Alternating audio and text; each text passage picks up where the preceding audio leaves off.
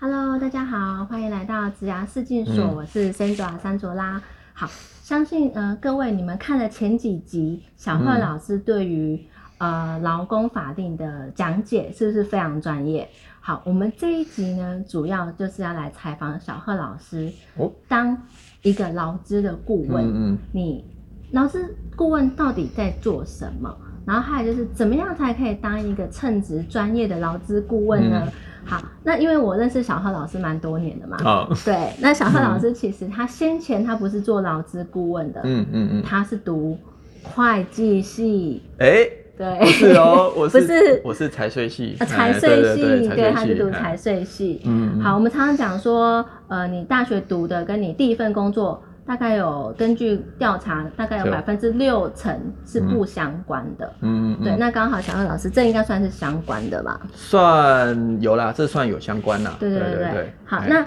小贺老师他第一份工作，其实他是在四大里面担任哦，有经过六个忙季，就当六个忙季所谓的查账员，查哎账员，对对对，对，哎，这份工作非常的辛苦，真的。真的真的真的。嗯，哎，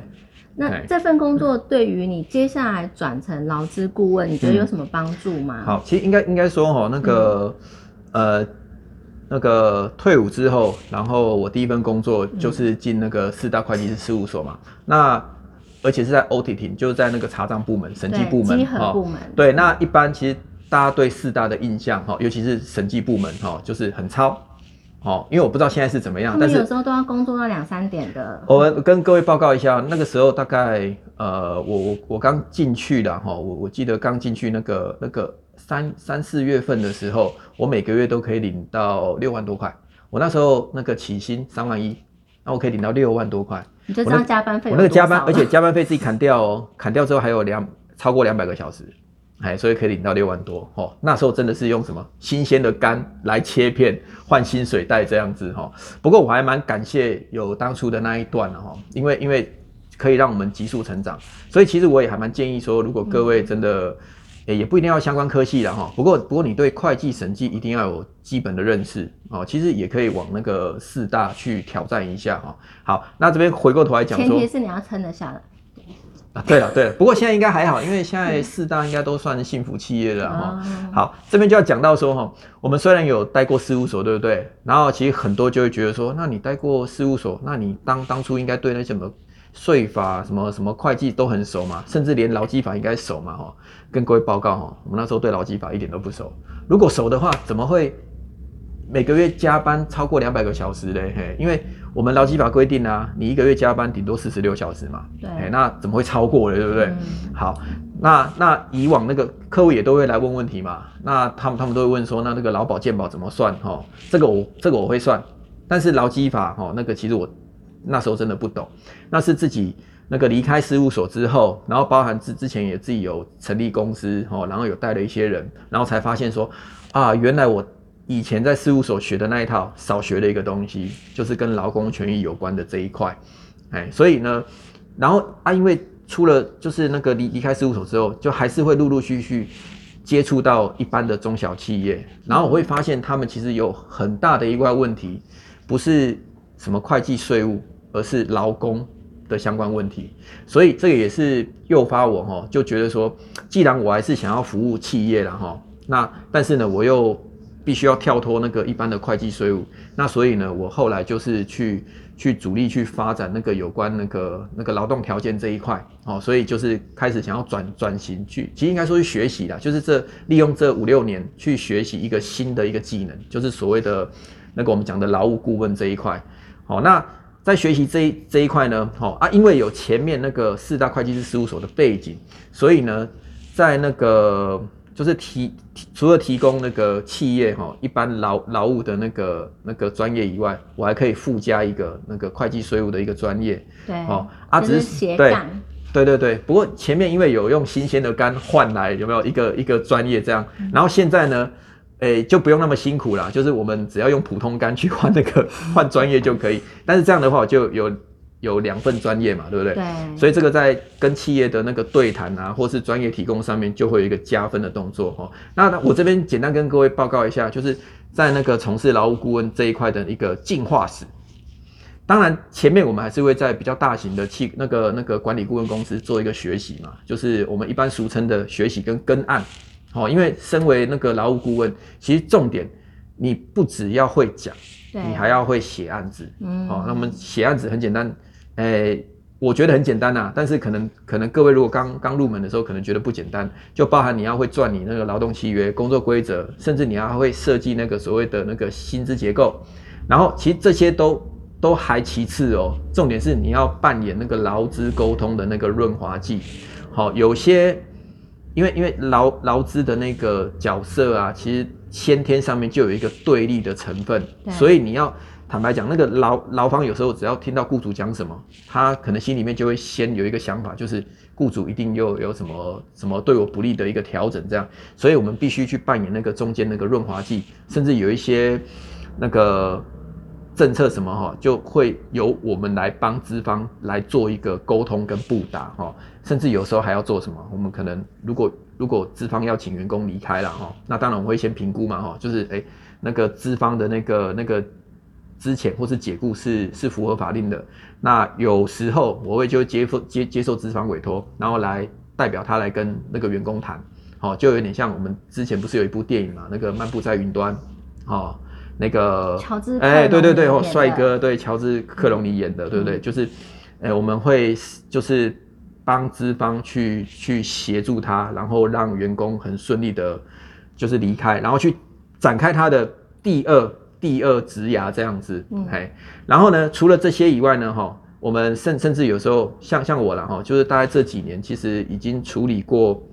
那个在去年前年都已经破百了，就是那个那个劳资调解，还有那个陪同劳检，哦，那就是去帮企业去去协助处理一些那个那个因为可能劳工权益或是那个认知上的差异，然后产生的一些问题。哎，好，那讲了这么多呢，其实哎应应应该这样说了哈，其实因为这一集是要那个就等于我对，主要是让各自介一位了了下这样了哎解一下，就是说，当一个哎呃劳劳务顾问劳务嗯顾问的话，他大概所需要的一些技能啊，嗯或者是说他的一些工作资历，嗯那其实还有就是最主要的就是你的特质。嗯。你觉得，哎，小安老师觉得什么样的特质的人，他们比较适合做劳工劳资顾问这样子？好，既然是劳资顾问，哎，其实从字面上就就可以看得到有劳方跟资方，那你是介于中间，对，所以首先最重要的，你一定要对劳动法令要了解嘛，对不对？不然不然你怎么来处理那个劳资之间的问题？这是属于你的 knowledge，就是你的知识，还有对你，硬实力，嗯你的硬实力你所必须要懂的这个技能，那你对。怎么样把这个技能转化成白话文，啊，对对对。一，般人比较听得懂？嗯嗯，对，嗯。那但这这只是最基本对的，对，最基本，因为呢，你你有了这这些那个专专业的那个那那个法令当基础之后呢，你再来你要能够担任那个劳方资方沟通的桥梁嘛，对。哎也就是说，因为有时候资方想要讲的话，然后呢，不见得是劳方想要听的，对，然后有时候劳方的那个诉求呢，不见得是资方能够接受的，所以你必须在中间去扮演一个协调者，哦，嗯，还有转化、对，哎翻译，对对对对对，然后适度的去去润饰一下，然后重点是我们是要解决那个劳劳资之间的纠纷，我们是要解决问题。嗯对，我们并不是要只是单纯的说，啊，依法你应该怎么样，依法你应该怎么样，因为因为这个其实交给法官就好了。哦，那我们要扮演的是，我们把这个问题把它解决掉，就是我们要达到什么程度呢？至少至少哦，就是双方不满意，但是可以接受，然后就达成一个和解这样子。所以像我的功能呢，哈、除了平常是帮一般企业去建立符合劳基法的制度，哦，这是第一个第一大功能。然后第二大功能呢，就是在劳资有一些争议的时候，我们可以在那个对簿公堂之前，我们可以适度的把它处理掉，把它解决掉。哦，那万一真的真的解决不了，然后真的要对簿公堂的话，我们就会寻求就是请那个律师那边去去处理了啦，哈。对，那我们的顾问的阶段就是在那个诉讼之前，我们就把它处理掉。哎，好，那至于说你要担任那个，嗯如果觉得这个行业很有趣，这个行业的话，其实不太有趣啊，真的。哎，我家里都有放紫水晶哦，都每天回去要去晦气这样。对，因为其实他们都是处处理争议嘛。那嘿争议的话，其实双方都会有情绪上面的啊，一是些是是，呃，宣泄或者是什么的，嗯嗯嗯嗯所以在敲代机的时候，其实是你需要有这块的软软实力这样子。是，嗯。就是你自己的，我觉得啦，我们我们我们自己的心理状态要够够稳定，对。哦，不用很坚强，但是你要够稳定，就是不要那边很容易就被拉着走，嗯。然后你你自己要有一个衬托，就是说你要先告诉自己说，我今天来是要协助双方解决问题，好、所以是扮演一个中间调调停的一个角色，哦，你这个角色先先确定之后，你去协调的时候，你就比较不会去卡到那个情绪上的东西，这样子。对所以我们刚刚有讲嘛，除了你要有硬实力以外，就是那个专专专业的素养以外，你还要有一个软实力，就是你要把你的硬实力可以转换成双方听得懂，而且是愿意听你讲的那个软实力。是嘿，所以要有硬实力跟软实力。好、如果你都有的话，那就欢迎各位来挑战这个行业。嘿，尤其是今年劳动事件法上路之后，其实这个需求会一直增加。嗯对对对对对，是啊是啊是啊，对。好，那假设说你们对于呃像小贺老师这样子的工作职业有兴趣的话，呃，你想要请教他，我我如果想要做这块的，应该要怎么样入门，或者是说我应该做什么样的准备，呃，你们都可以呃捐先捐款到这下面这两个单位，一个是桃园的。兰迪儿童之家，嗯一个是台东的孩子的书屋。你先捐款，然后你可以把你的疑问呃来询问小贺老师，小贺的老师这边会提供你比较专业的一个咨询这样子。那我们今天非常谢谢小贺老师来分享一下他的这个职业这样子。好，这个职业真的非常不简单哦。我们下次见，拜拜，拜拜拜拜。